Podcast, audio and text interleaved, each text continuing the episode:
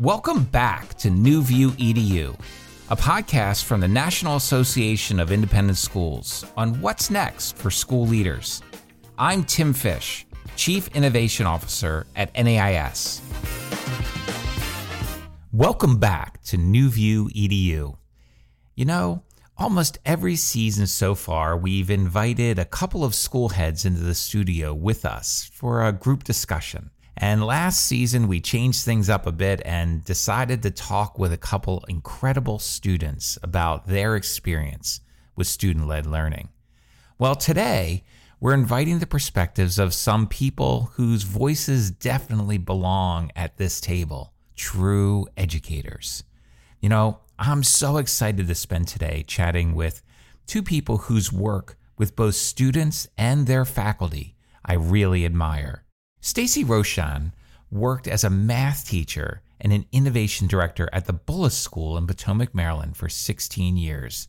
She is also the author of Tech with Heart, leveraging technology to empower students' voice, ease anxiety, and create compassionate classrooms. Her work centers on empowering teachers to harness the potential of technology in the classroom to foster a more inclusive, equitable, and empowering learning environment by transforming the traditional culture that praises the first person to raise their hand into one that gives every individual a platform to make their ideas seen and heard. Howard Levin is currently the Director of Technology at San Francisco University High School. He has spent over 36 years in five NAIS schools, including technology leadership at the Urban School and Convent and Stuart Hall schools in San Francisco. He has led dozens of workshops on EdTech, oral history, design thinking, and rethinking physical space in the 21st century classroom. Throughout my 25 years working in independent schools, I've had the great pleasure of engaging in many thought provoking conversations with Howard and Stacey. I have learned so much from them, and I'm honored to welcome them into the studio today.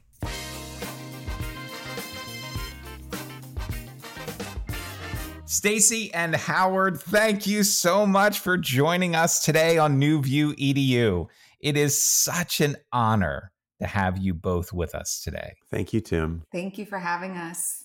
You know, I have been so inspired by both of you at various times in my career. We've had conversations, I've had the opportunity to work with you. I've read what you've written and have just it is it's really spoken to me. And so I'm going to ask uh, normally I'm going to ask you both to weigh in on a question, but this time I am. I'm going to ask you both to weigh in on a simple question. Sort of what got you into school? Like, why did you end up thinking you wanted to work in schools in the first place? What was your journey that that led you to an independent school? I didn't originally know that I wanted to be an independent school teacher, though honestly, in my heart, I always wanted to do exactly that. So, my mom is a teacher. She was a math teacher for many, many years retired recently, and she had me growing up with this huge love and appreciation for math. So I've always had that. I always loved math. I always just loved the journey of understanding how to solve a math problem. And you know, so many people, I'm not going to even say so many kids, so many people, the one thing you say, you say math, I'm a math teacher, you hear, oh my God, that was my least favorite subject, or like all these things about math. And I really wanted to change that. I wanted to help people see the beauty in math that I see. And I did a lot of tutoring growing up. My mom actually worked, she had a second job at a community college, and I got to go there and tutor growing up. So I knew that I loved kind of teaching math. And I started by, I studied economics did economic consulting for a bit, finally went with what I wanted to do in my gut. And I became an independent school math teacher. And it made me happier than anything I've ever done. The story is a little bit complicated, but for whatever crazy reason, I wanted to change the world. I grew up in the 60s and 70s, and I had a pivotal experience in college when I was taking a class on the Holocaust. And I was living with a German. Uh, one of my roommates was a woman from Germany who had never heard of the Holocaust and thought it was fake.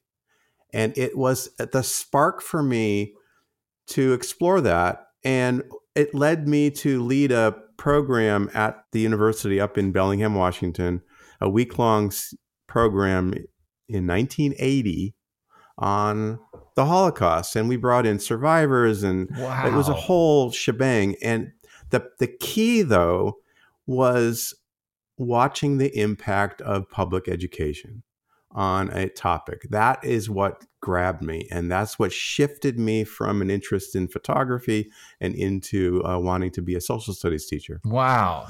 The moment you both, it sounds to me like you both had this sort of flip moment when you said, Stacey, my father was also a teacher, college professor, computer science.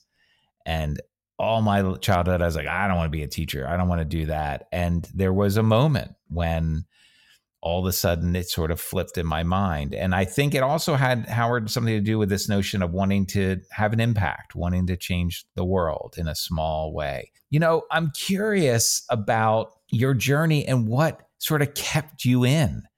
What's kept you associated with schools?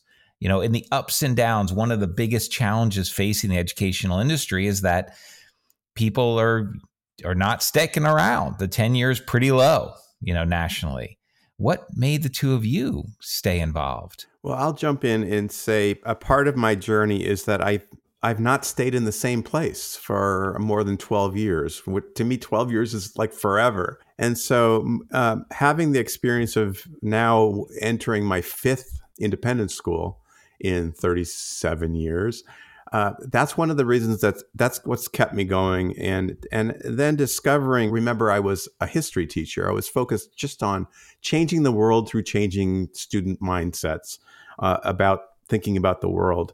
And then i discovered technology very early on and that drove me into a different pathway. And it's through the technology lens for me that has really kept me engaged in schools all these years I'll go off of that because the technology piece, I think, has also really kept me in the game and kept me so fascinated. But I think originally, what I love so much about being an educator is that I don't know another field that is the same in terms of that continual growth and continual opportunity for growth and continual seeking of growth within just the community such a generous community of sharers. That's how I think of teachers.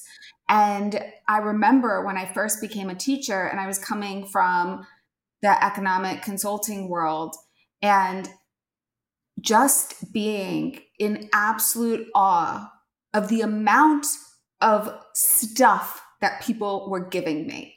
I mm-hmm. mean, they were giving me lesson plans, they were giving me books, they were giving me all this stuff. And it was just things that they had spent hours and hours and hours creating. And they were just like, hey, look at this and that. And I just couldn't believe it. And I was so excited by it. And it's one thing that really inspires me to put out so much stuff publicly and to share because that is what fueled me at the beginning. And, you know, I think that just by sharing, it's like a way of showing that we care and a way that shows also that we just want to grow together because that's a way to get feedback. And that's the thing that I think I love the most is that I get to explore constantly.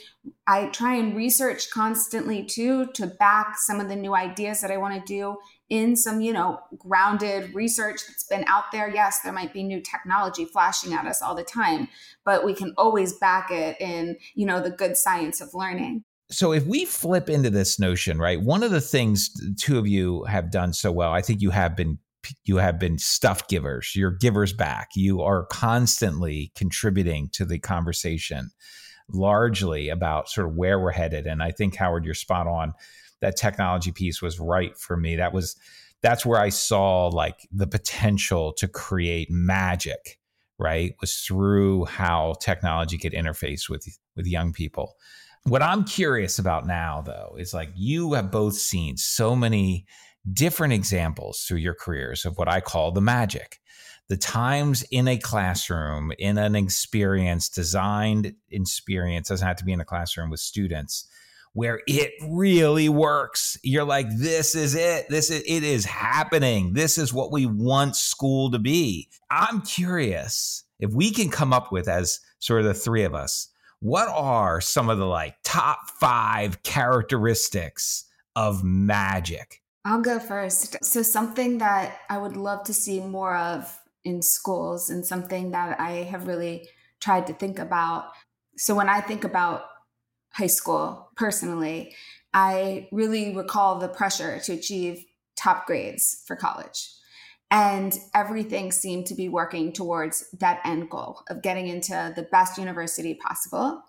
And that really loses sight of most of the things that I want to do as an educator today. I mean, you know, providing that solid academic foundation is absolutely necessary, essential. I want my students to be prepared going into college. You know, none of, I don't want to get away at any of that. But to me, the preparation is really about ensuring that they have skills and confidence to navigate life with resilience and empathy, that they're critical thinkers, that they're effective communicators and active contributors to their communities. And, you know, as a math teacher, I always say that teaching math is the easy part. My most important role is helping students learn how to learn, embrace a growth mindset, take ownership of their learning, and just encouraging a love for the process of learning, I think is so critical you know, learning new things isn't easy. You take risks, you struggle, you flounder, you fail, but there is joy in doing hard things. And I want students to approach those challenges with curiosity and wonder rather than just focusing on a singular outcome. So I'd say that, you know, school should be more about like this holistic education and helping students build resilience, lifelong skills, fostering community of lifelong learners. And I think that in our independent schools, we do a really good job at that. And I really appreciate that, you know, having curious minds and I'll get back to that critical thinkers. I think that's so essential to what I do. Mm, thank you. That's great. Really great. So I jotted down five things. I can do them really fast. So first is passion. To, to, me, passion is everything. It's how to. It's how I got involved in uh, in education is by having a real purpose and discovering that I had or have a role. That's not just about learning and being sparked by learning, but it's something that comes from within. That's a huge challenge to me. It's the number one piece, especially in the future in the current and in the future where information is everywhere. Another one is the surprise of creating opportunities for kids to discover the surprise of learning from somebody other than the teacher, from from each other, from within, from interviewing uh, f- folks on the outside. Uh, the third thing is self agency. I think it's connected to the fourth thing of student production, of sparking students, creating opportunities for kids to make and produce real purposeful product, whether it's physical or it's virtual. I can talk more about that later. And the, the fifth piece is collaboration, creating opportunities to facilitate collaboration, moving the teacher out from the center and and getting out of the way similar to the the interview that Tim did with these two students at the Stone School, episode 10, season 4 was awesome. Listen to that one. Oh man, Howard, thank you. I, I love that notion of I think one of the ones I'm going to jump in on is this notion of production of something, right? So I've quoted many times Ron Berger's work. My favorite book by him is An Ethic of Excellence. And he talks about this notion of craftsmanship this notion of creating beautiful work, right? If if no one's seen the YouTube video Austin's Butterfly with Ron Berger, I would highly recommend it as sort of a way of getting at this notion of beautiful work. And I think it has a lot to do with this idea of like we have I have some control. I'm bought in. I'm connected to this thing, right? That's always been present for me when when there's that element of investment personal investment in the thing that is a huge huge is a huge lever to getting there we may be going there but i i really believe that these are very new categories in today's world. In the world that I grew up in, the focus was, and, and in many places still today, the focus is on, on really good teaching, really good absorption, all kinds of techniques and tricks to get information to stick with students. And we're living in a, a completely different world right now. We're at our fingertips, at with a, a, a quick breath of our own speech. That information is just everywhere. And so it's a I think it's a huge challenge for independent schools to really embrace and really look at how different the, the world is for our students and the future students. Yeah, I mean, Howard, you've been in our schools for 30 plus years. Like, what have you seen? Did you double click on what you just said about the sort of the transition of the moment in time? In all of that, what has been the big some big takeaways for you? Well, you know, I've been in really good schools, but I would still uh, say that we are still dinking around the edges of really making serious change in most uh, traditional schools. And unfortunately, I think that what I see is limited change in the the the real foundations of how we go about doing the the art of teaching and learning and we haven't really fully embraced that notion of that unlimited amount of information that's at our fingertips.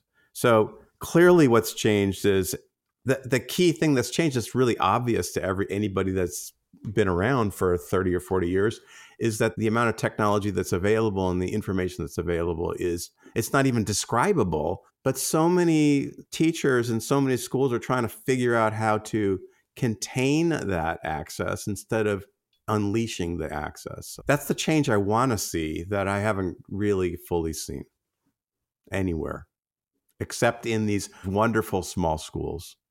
yeah, I think you're spot on. Like One Stone, the school you mentioned where the two the student interview was from, right? 150 students, Boise, Idaho, completely different model from what we normally have.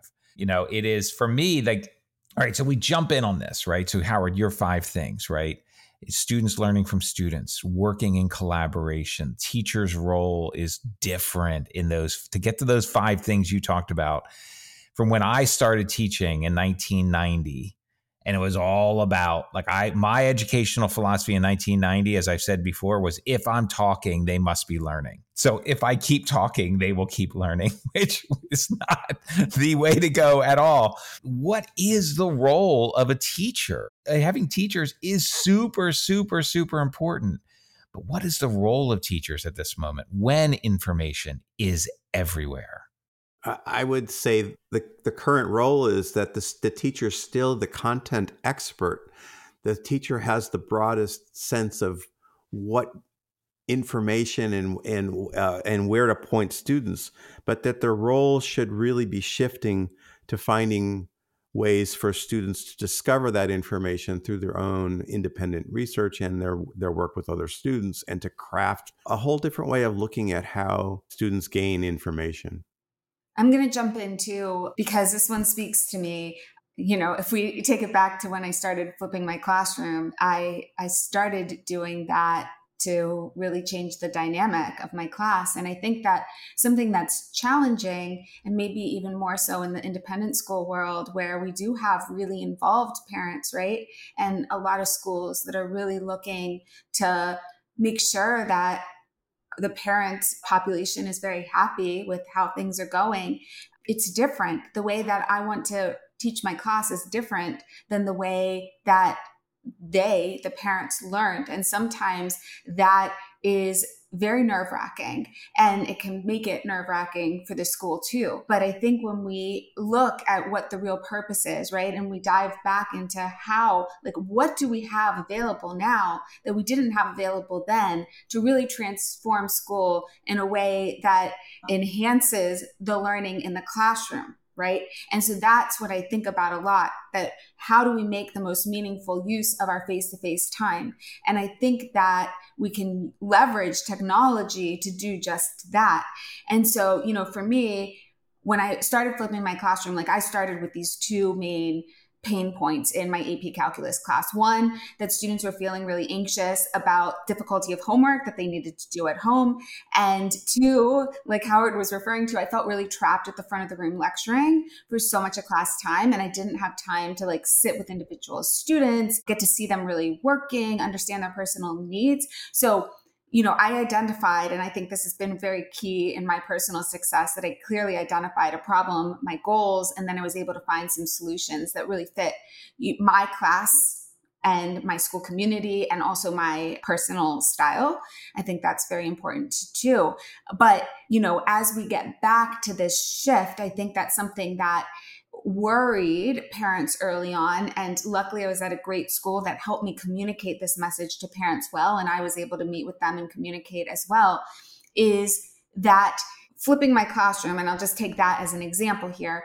Flipping my classroom doesn't mean that I am, you know, making students learn all the content on their own, right? And then just helping them with problems. Like that is a big misconception there. It is about what are we doing with you know, the most important part of the learning is the problem solving the collaboration. I'm freeing up all this class time in order to do that.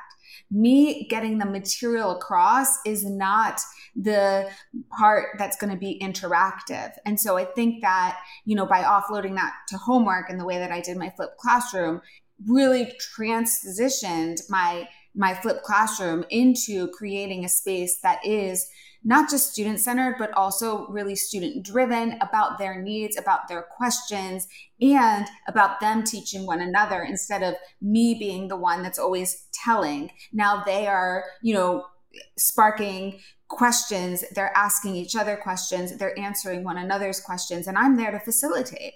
And it's very different. Yeah you know i i released an article in the fall issue of independent school magazine called Strand Theory. And we're recording this before it comes out, but it'll come it comes out in the fall. And and basically what I said is like I think schools we need to weave together four strands, right? Strand 1 is what I call curricular learning.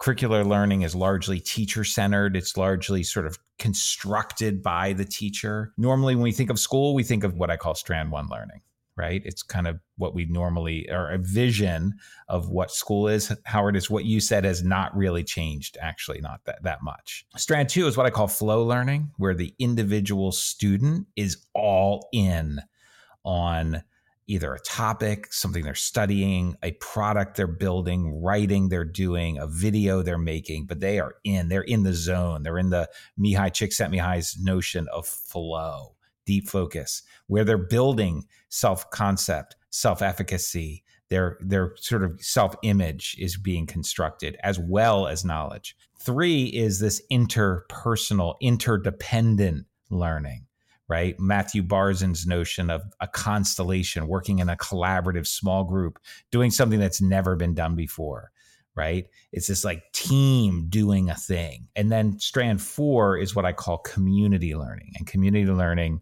is sort of getting at David Brooks' work, where he talks about so much of what we do in our lives is building resume virtues. And he says we need to be more also focused on eulogy virtues. It's about giving to others, it's about uh, being part of a community. It's about something larger than me. It's about selflessness as opposed to selfishness.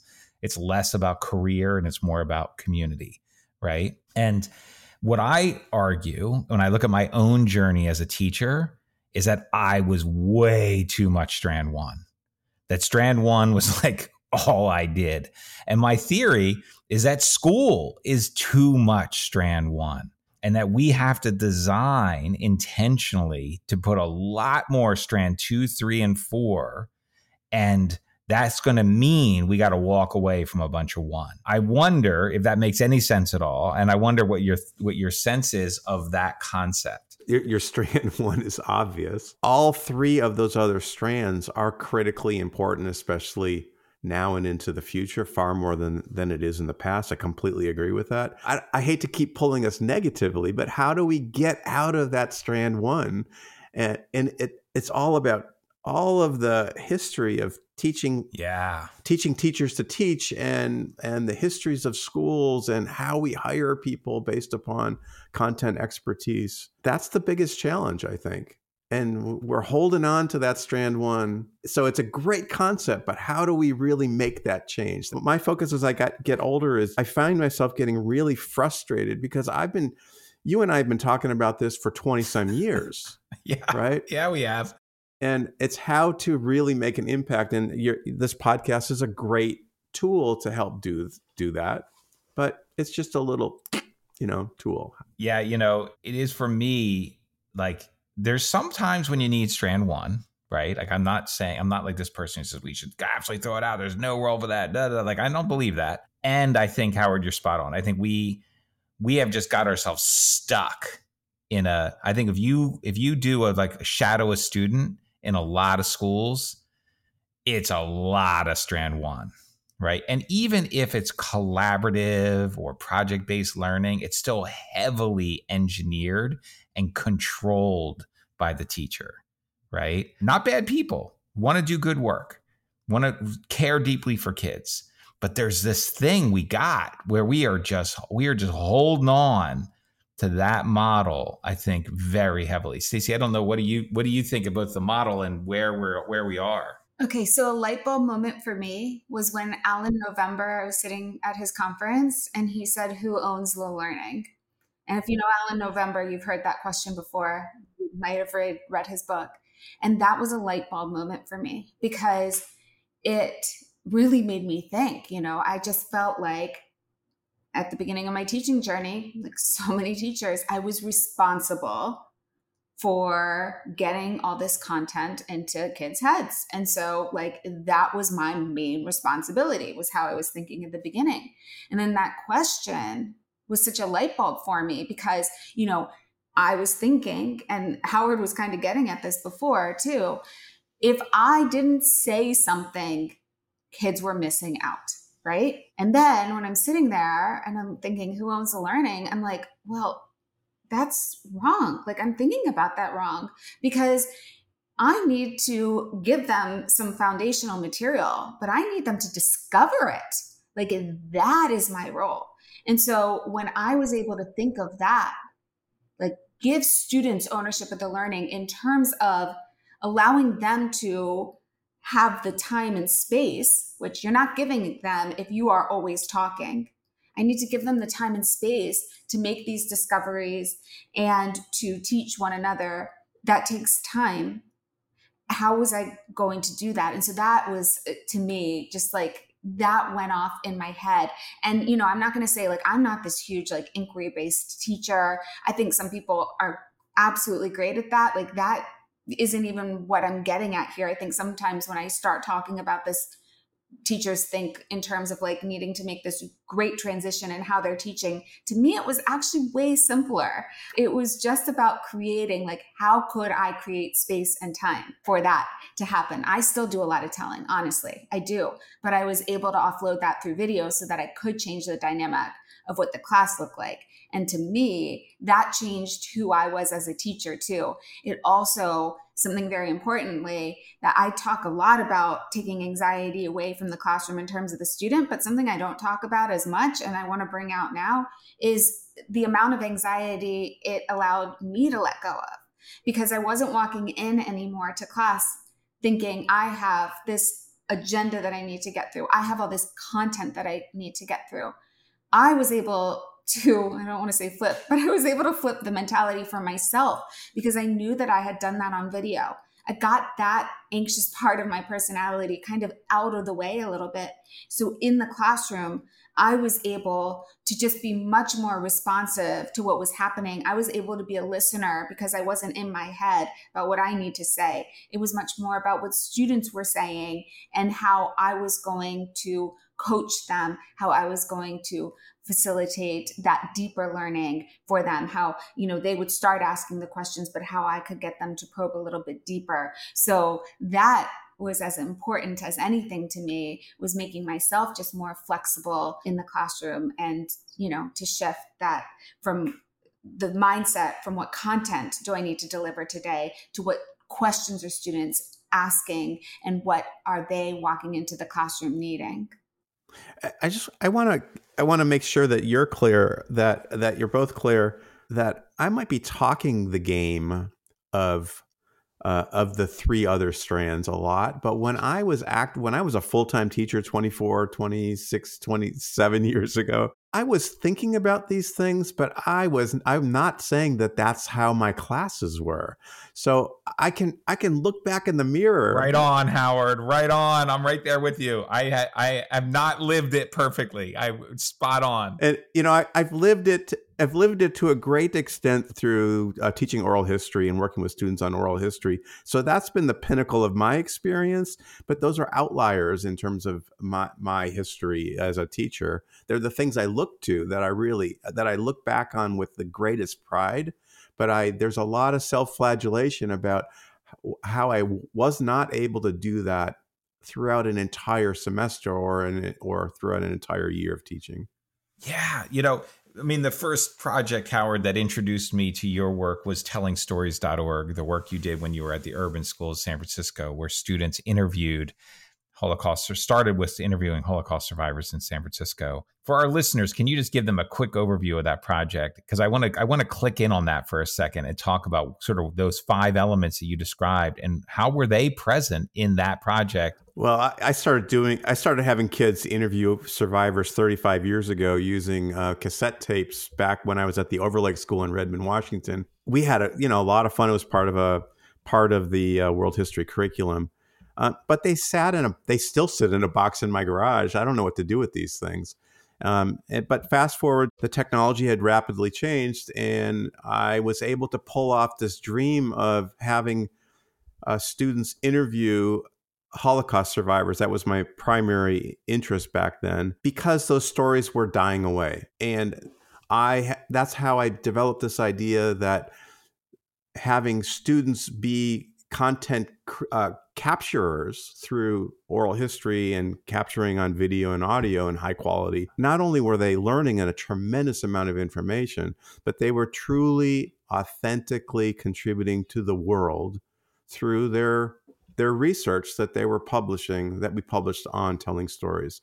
And so telling stories evolved for several years after that um, interviewing a camp lib- a concentration camp liberators uh, japanese internees and then um, finished with a, a, multi-year project on interviewing uh, civil rights activists and victims of civil rights uh, abuse in uh, town in mississippi and the part that got me about it was that the students had a high it was very authentic. There there was a voice, there was a real audience.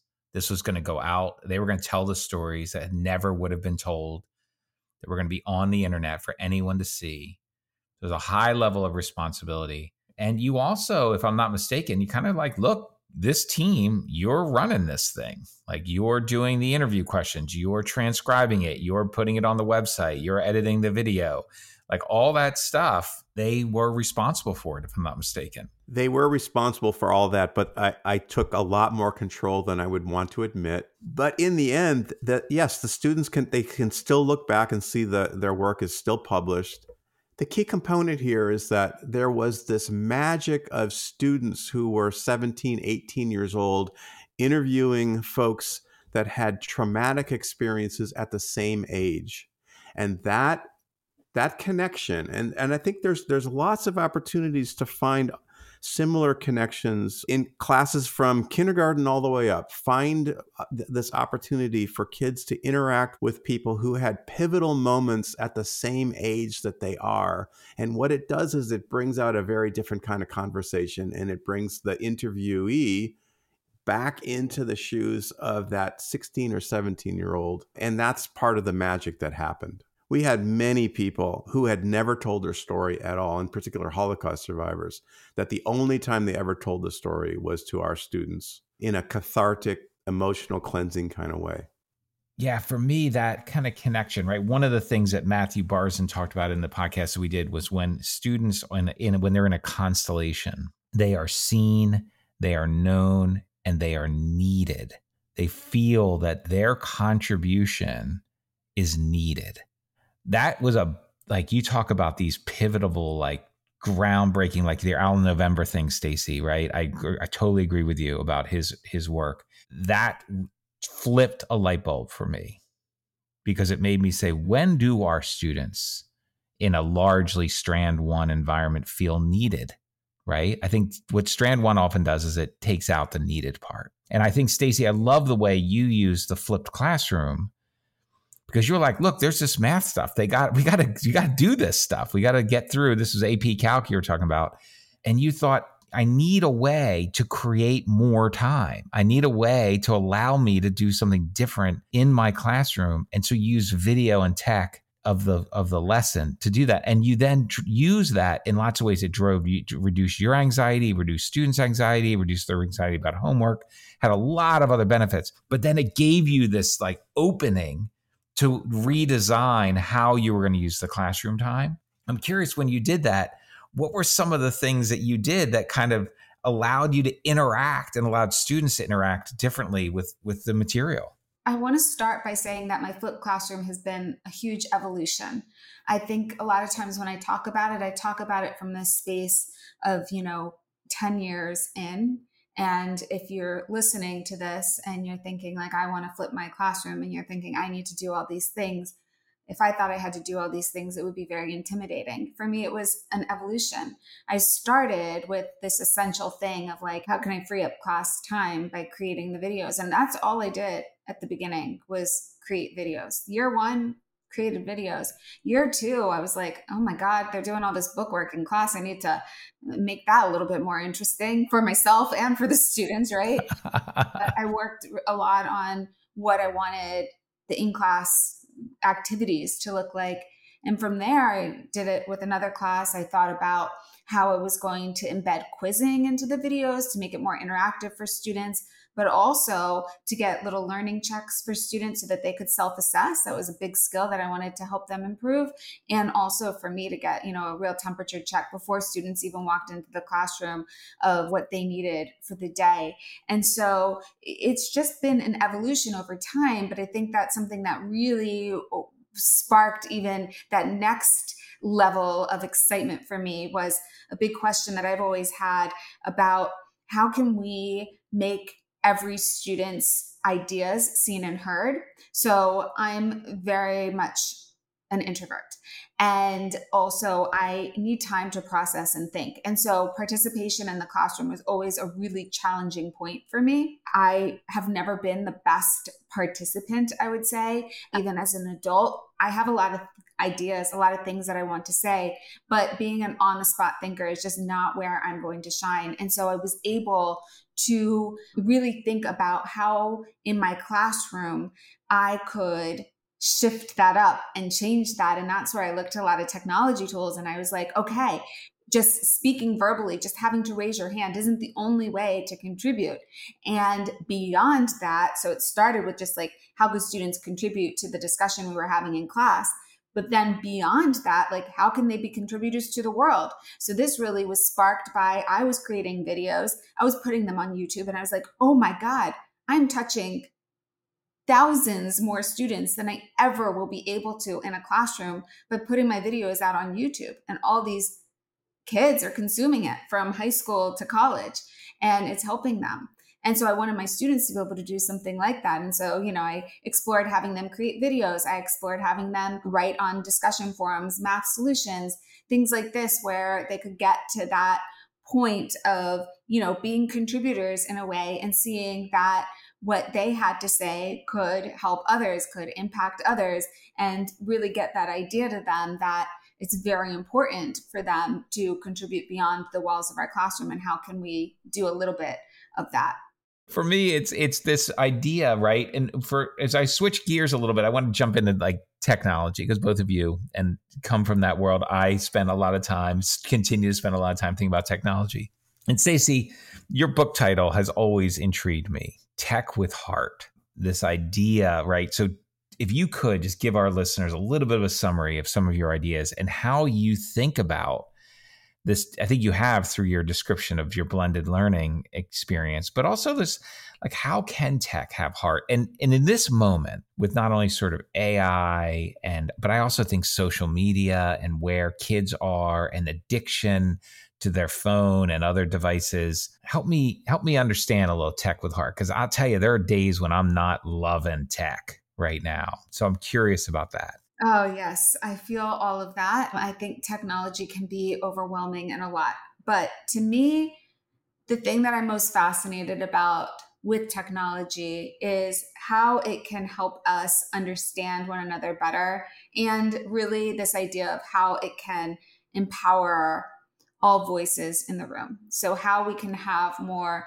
inclusive, empowering conversations. And I think this holds not just for students, but also something that I'm hoping that education le- leaders that are listening are taking this into. Because I think a big thing about how we have meetings, for example, you hear the same people in faculty meetings time and time again who are the ones who are contributing how are we making sure that what we're hearing is representative of everyone in the room? We can think we're having this dynamic, fantastic conversation, and really it's just happening with a couple of hand raisers or a couple of strong, loud voices. So, to me, that's a real interest spot of technology for me. How can we ask a question, provide wait time, give everybody a chance to chime in, before we start having that conversation? How can we display what everybody's thinking, sometimes anonymously, so that we're not calling any individual out, that we're giving everybody a safe space to try, to experiment, to think, to, you know, maybe say something that they're a little bit afraid of putting their name to? How can we do that? And I think technology is a tool that allows us to very easily do that. We can do this through collaboration boards we can do this through you know certain tech tools that allow us to ask questions and then present answers uh, without names attached but it, it really does require us to think as teachers about how we're structuring these conversations and when i say this it's not just about the tech because I like to start it with the tech. I like to start it by giving everybody a, a, a chance to formulate a response, to think and to type behind a screen, maybe draw behind their screen. But then, just as important, more important probably, is that conversation piece where I'm shining the spotlight on what everybody has to say. We can see a diversity of thought represented on the board. And then we discuss it. And then, you know, the students who are very verbal, they are going to chime in. And maybe that's where their voice is better than what's written up on the screen behind me. But also, I think it brings out the voice of a lot of people's whose ideas wouldn't have been heard. And sometimes that comes in the form of because their answers up there or you know their responses up there and I you know want to talk about it uh, all of a sudden they're like, okay, I, I want to chime in. I'm very proud that my answer is being spotlighted right now and I want to talk about it. Maybe it's because they had the time and the space to think for a moment before we started talking about it. There's so many reasons why, but this is one of my biggest ideas from the Tech with Heart message that's just kind of taken on a new a new thought for me even just in the last couple years and even since I published my book is just I think there's more tech coming out that enables us to do this. Just to riff on that briefly, I completely uh, support this idea that technology supports different learning styles, different learning abilities. You know, just simply g- giving students the ability to voice compose uh, which is been around for a long, long time. But even that little piece is a is an opportunity if teachers could utilize and really push students who might be poor writers. They may discover that that kid is an incredible writer with their voice and not in the processing that they're doing with their hand. So it dramatically used correctly can dramatically support multiple learning styles. It dramatically provides information access which I believe dri- should drive further research so that especially with older students that the focus should be on student research and students uh, developing their own projects because all of the information's out there and the key is to me is using technology to promote production students as producers using all the digital tools to do everything that's whether it's just straight text maybe or it's just using your voice using amazing transcription tools that have now come out. Those are just three very simple ideas that I think also speaks to what Stacey's saying in her wonderful book. Yeah, I think you're right on, Howard and Stacey. This notion also, Stacey, I want to go back to something, and I think both of you had this and have expressed it, and I think it's a key element is this curiosity. So two things. One is a curiosity as an educator to how how can I make this better? How can I how can I make this more relevant? Like you've both been motivated by some guiding questions that have sent you on a journey as an educator to continually evolve your practice. And that's one of the things that I'd put on our list of top five things of where the magic happens, right? Is this notion of it's in constant evolution. It's not just this one thing. I just like jump to make this huge jump, Stacey, right? Where you were like, I didn't just like change everything. I made these little tweaks. I took myself out of my comfort zone a little bit. I tried something new. And where I've been around the country and I've seen schools and I've seen magic happening, I think that evolution has been present. There's a disposition of the educator to sort of always be striving to help make it better for what they're trying to do. There isn't one size that fits all, but there's been that sort of sense of I'm on a quest. I'm always trying which I love. You know, we're kind of getting into the end of this conversation, and I'm going to sort of bring back a question I normally ask at the beginning of an episode, which is this idea of what is the purpose? Like, like right now, like we've got all this tech, we've got ChatGPT, we've got this sort of new Apple headset thing that's sort of VR and AI and everything else coming, right? What is the role of school. Why do we even need to have school anymore? I'm a big believer that we do. I'm a big believer that it's never been more important. But what really should school be about? Stacey, I think you answered this a little bit in the beginning, but I just want to just close out on just what is it that we should really be going after in school? I think the key role of schools today should be to spark students to discover passion and their incentive to drive themselves further and explore the things and and school should be designed to help students find their passion. Most students don't have it that you know you ask them and they, they don't really have it yet. I believe that's the real key in the future is if schools can help students discover passion that will drive their success in the future regardless of what they do. That passion really can't be to get all A's or to get into Harvard. The passion has to be something that is much more personally intrinsic to contributing to the world in some way. Yeah, I so agree with that. And also, you know, I think that was kind of part of what I was getting at when we started. I wanted to add on school being this place where students really do feel safe, supported, and empowered to both learn and share. And I think another real key is just this holistic well being and growth of every student. I think that has to be core to everything that we do. And I think that, especially in the independent school world, we have a real privilege of being able to put more attention on that. We have smaller class sizes and we have more independence in the way that we teach. And I just think that's really important. Recognizing that well being is fundamental to learning. And to me, you know, technology is one of the tools that is going to allow us to get there, embracing that technology with heart, to use tech to empower students' voice, to amplify their creativity, to celebrate that diversity of thought, give every learner a safe space to make their ideas seen and heard. Yeah, thank you both for that just I could not ask for a better conversation to take us out and to help us think about where we're headed in the future. The two of you have been so generous with your time and with your ideas. And I look forward to continuing to think with you about how we evolve our schools. And I agree with you, Howard. I think this podcast is one small little thing that hopefully is getting some thoughts out in the world and getting some people with some ideas, but it's too, uh, it by itself can't do it. It's going to be a collaborative effort for all of us to be thinking about in schools as we really move to to the next step. So thank you, thank you, thank you to both of you for your time today. And thank you, Tim, for doing this. This is a, a wonderful tool that NAIS provides. Thank you.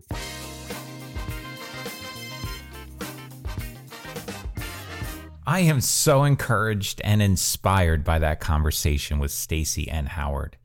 You know, it's always humbling for me to be able to sit with educators and hear how they work their magic every day in our schools.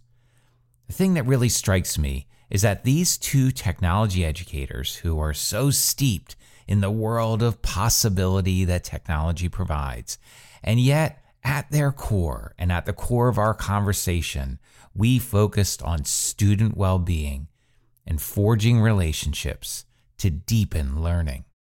I think so many people view technology in the classroom as a scary thing that often inhibits relationships. But Howard and Stacey demonstrated that when you use tech to foster inquiry, agency, and student voice, it can be a powerful, even transformative tool for connection and creativity. I love how both of them have used technology throughout their careers to open up avenues of empathy and communication. I can't help but think that's where real possibilities lie for innovation in our schools and all the new ways we can create community to help prepare our students to be lifelong, passionate learners who are curious, compassionate, and who know their purpose. Well, friends, as hard as it is to believe, we're almost at the end of season five of New View EDU. And next week, I'll be wrapping things up with a really special conversation. I'll be talking with my dear friend Brielle Schmitz, a head of school who, like myself, recently had the opportunity to take a sabbatical and fulfill a huge personal goal. She spent six weeks walking the 500 mile Camino de Santiago in Spain. She'll be talking with me about what she and her board and her whole school community have learned through her sabbatical journey. You don't want to miss it. See you next time on New View EDU.